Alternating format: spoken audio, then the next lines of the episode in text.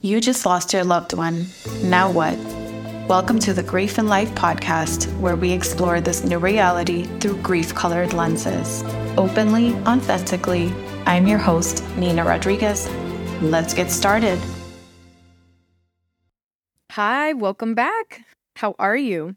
Really, how are you?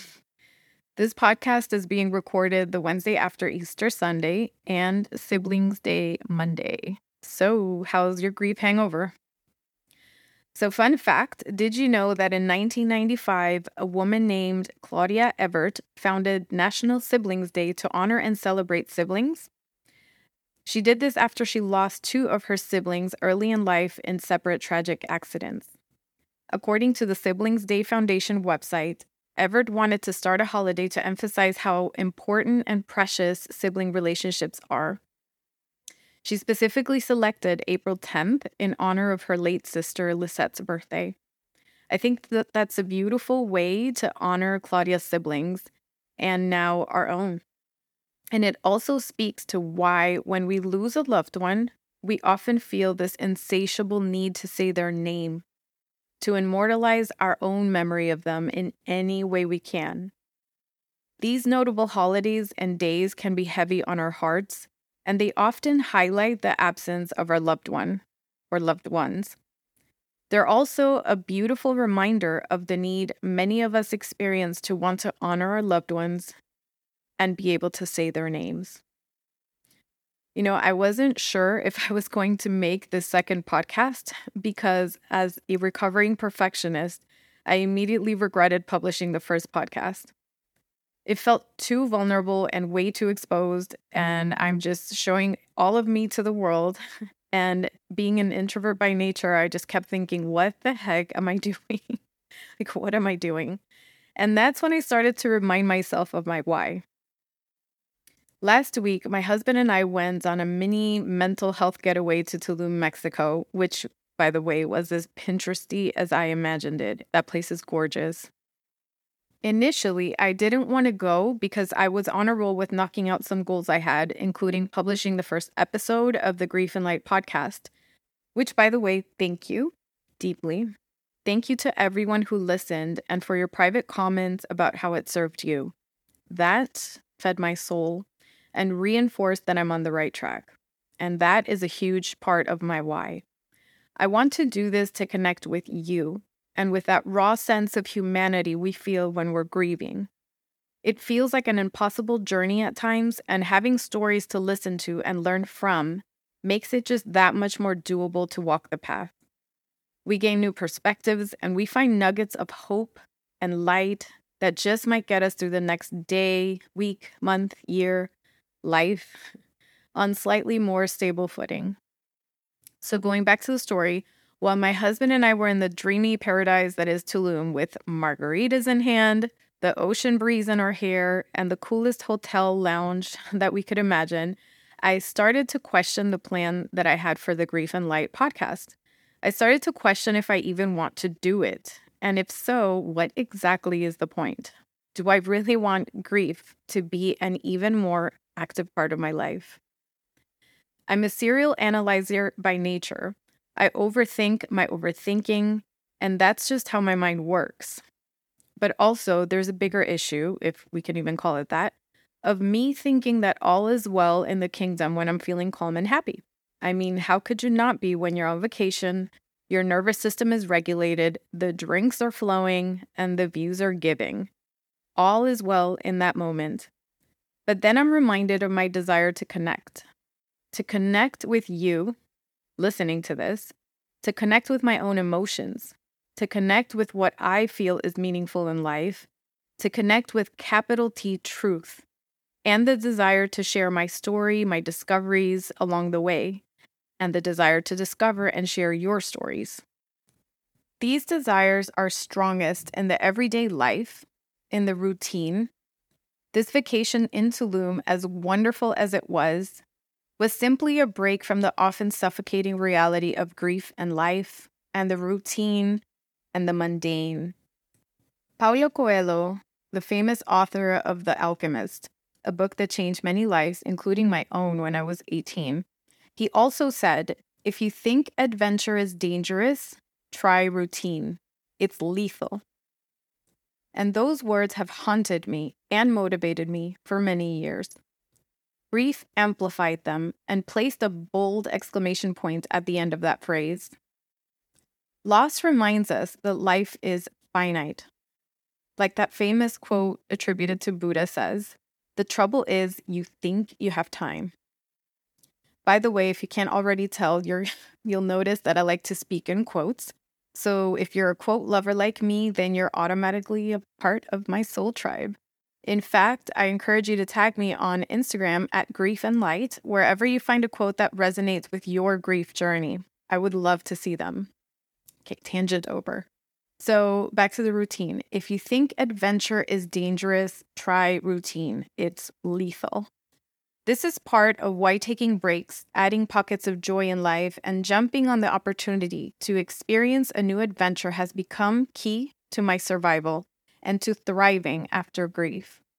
The reason this podcast is named Grief and Light is because grief taught me that it is not just this gray, gloomy, dreary, mopey emotion, which, funny enough, I live in Miami and this week it has been raining every single day I'm actually looking out the window right now and it is so dreary and gla- gray and gloomy. So funny, but that's not all of grief.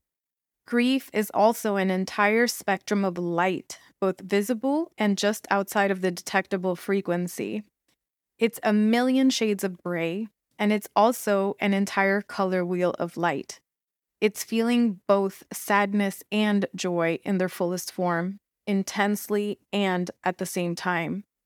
The key word being and. I realize grief is not this or that, it's this and that. I visualize it as a Venn diagram where we mostly exist in the middle. In my early grief, I was in my grandmother's house where my brother died. I vividly remember walking by the kitchen, staring at the pool outside, and suddenly feeling this bizarre flood of I don't know what through my body. But it freaked me out because it was nothing that I had ever felt before. I felt cold and hot, and it shook my cells at a core level. I felt happy, but I also cried of deep sadness. I felt out of breath, and it was so powerful and all consuming that I started to panic thinking I was having a heart attack. Now, this was no panic attack because I've had plenty of those before, and this was not that. This was different. It was feeling like I was not in control of my own body or emotions. I felt my chest expanding as if it was physically adding a new chamber to my heart, where I now had the ability to feel multiple emotions in their peak states and at the same time. I took in deep breaths, and the symptoms started to subside. I calmed myself down, and just like that, I was back to quote unquote normal. I stood in place trying to process what the hell I just felt. That moment, it dawned on me that grief is very much a physical experience. And at that moment was when the word felicitreza was born in my mind. Felicitreza. In Spanish, felicidad means happiness or joy, and tristeza means sadness. Felicitreza became my word for what I experienced at that moment. I think the closest English equivalent would be happy sad. It's a compounded word because, to my knowledge, there is no single word for this feeling in our vocabulary. If there is, please let me know.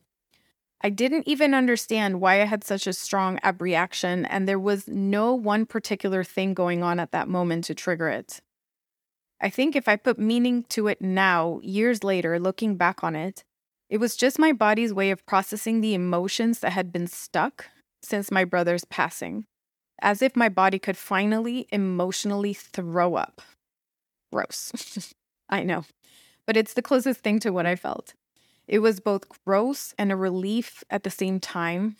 It was all the things at once. I'm sure many of you can relate, and I'm just curious if you've found a name for this because it's just so bizarre. And this is one of the many experiences that seem to be so common in grief, and yet we are nowhere near prepared to deal with them. It's been three years and seven months and one day since I lost my brother.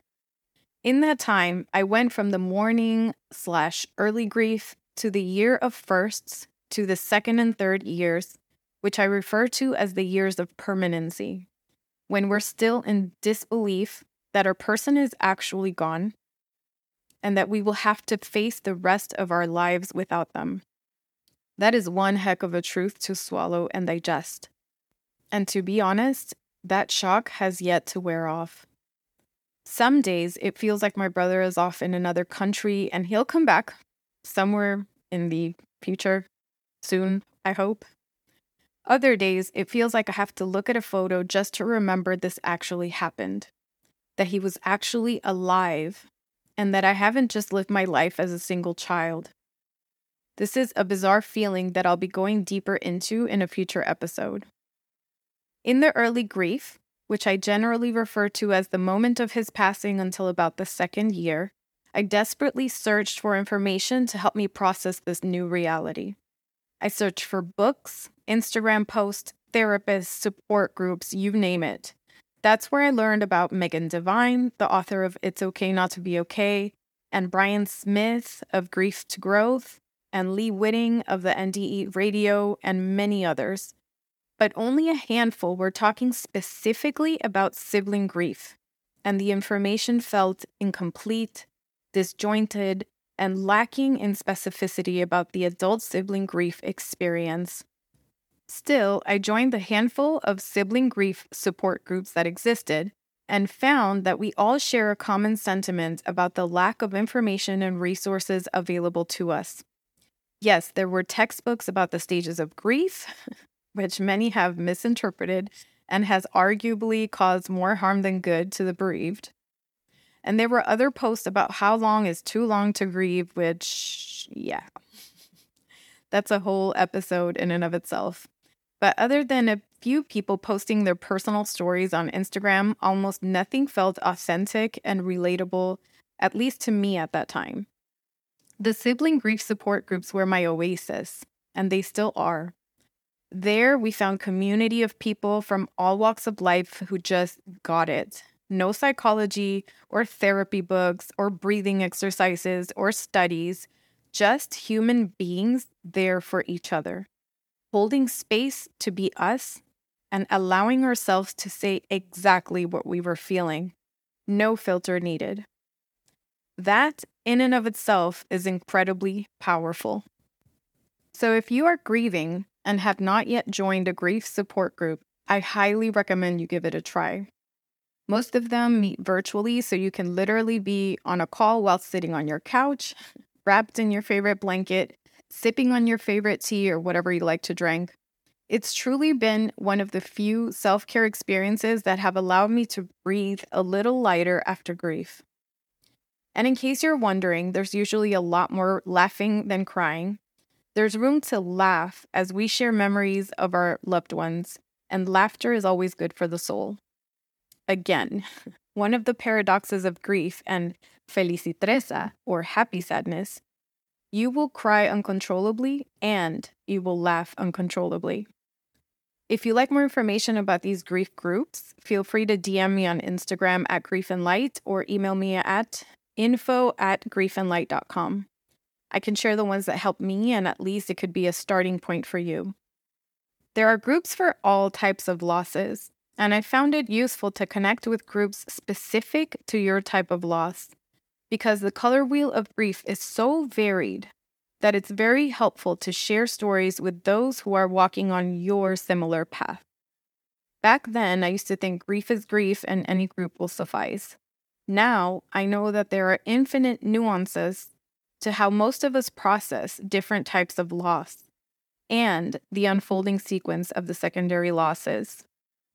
Meaning, it's not the same to suffer the loss of a stillbirth, for example, to an adult sibling loss, to the loss of a parent at an early age, to the loss of a parent at 90 years of age, to the loss of a child, to the loss of an adult son or daughter, etc.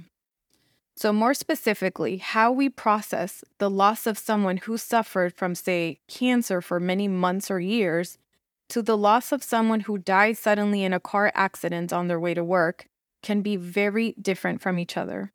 So, for this reason, I believe it's very important to find your grief tribe, if you will. And that will likely be more beneficial than a generic grief group. And on that note, I'll lightly touch on the topic of therapy based on the stories shared in the sibling grief groups. Not all therapists are created equal. It's so important to identify one who is grief literate and not just by their studies or degrees, but also from some sort of personal experience as well.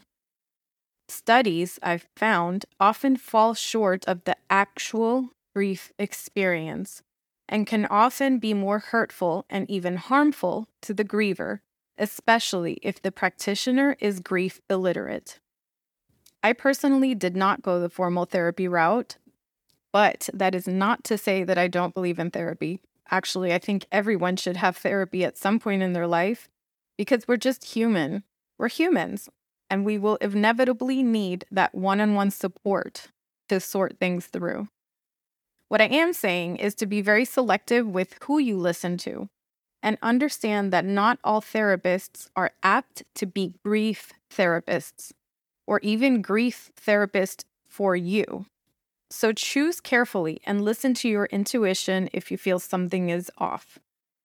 All of that to say, this journey can be very lonely and isolating. It can leave you feeling disconnected from yourself, from your life, from your family, from your partner, from your community, from your work, etc. So, when you have the space to do so, I encourage you to seek community and support in the existing grief groups, organizations, and professional service providers. It will help you become embodied again. It will help you in your own timing to come back to yourself and move forward with the shattered pieces around you. At least it did for me and many others on this journey. Life will never be the same, but it can still be imperfectly wonderful. I would love to get to know you and your story. If you feel like sharing, whether privately or in the future episode, I would love it if you message me on Instagram at Grief and Light or via email to info at griefandlight.com. And if you know someone who may benefit from listening to this episode, please be sure to share the love. I know I would have loved to hear these words during my early grief days. That's it for today's episode. Be sure to subscribe to the Grief and Light podcast. I'd also love to connect with you and hear your thoughts and your stories. Feel free to share them with me via my Instagram page at Grief and Light, or you can also visit griefandlight.com for more information and updates. Thank you so much for being here, for being you and always remember you are not alone.